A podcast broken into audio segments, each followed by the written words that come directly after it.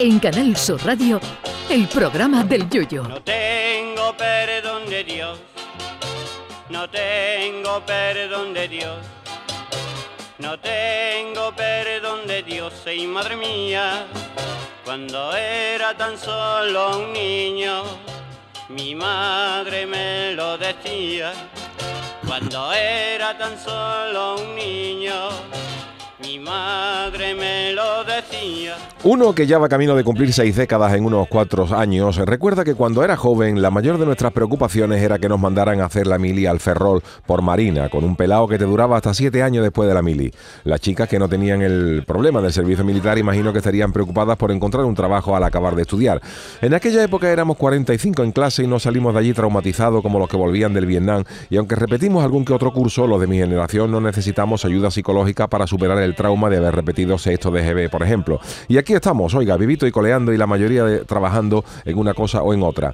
Pero a las generaciones actuales les preocupan otras cosas, problemas del primer mundo. Hace no mucho vimos una chavala de poco más de 20 años llorando a moco tendido en redes sociales porque la batería de su nuevo iPhone 15 no le duraba todo el día. Uf.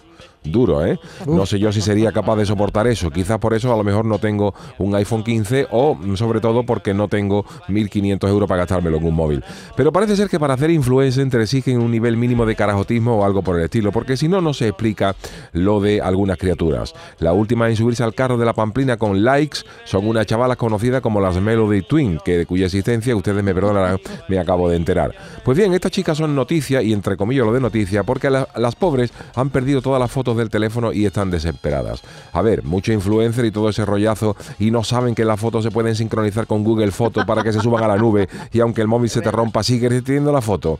Segundo, a la chavala no se les ha roto el iPhone porque se les haya caído yendo en moto y lo ha aplastado un autobús que venía detrás. No, las dos criaturas han partido el móvil porque estaban grabando vídeos en la playa tirando el móvil por los aires, y en una de estas, como era previsible, el iPhone se les ha caído en un charco con más agua que los calzoncillos del Cametán Custó, y les ha dejado el iPhone con la misma utilidad que un ladrillo de obra. Y ahora están las dos enmorecías porque han perdido la foto y no se les ha ocurrido otra cosa que meter el móvil en arroz 24 horas para que el arroz chupe la humedad del iPhone. Pero por experiencia propia les digo que yo me metí por un error con un móvil en el bolsillo del bañador en una piscina y lo metí en arroz, y lo único que conseguí fue un arroz con Nokia que me tuve que comer con papa.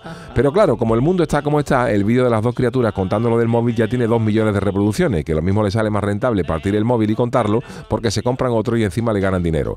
En fin, uno tendrá que replantearse esto de las redes sociales, porque cualquier vídeo de esta gente tiene más reproducciones, por ejemplo, que los chanálisis del Chano. A ver si los carajotes vamos a hacer nosotros. Ay, mi velero, velero mío, Canal Sur Radio. Llévame contigo a la orilla del río. El programa del Yoyo.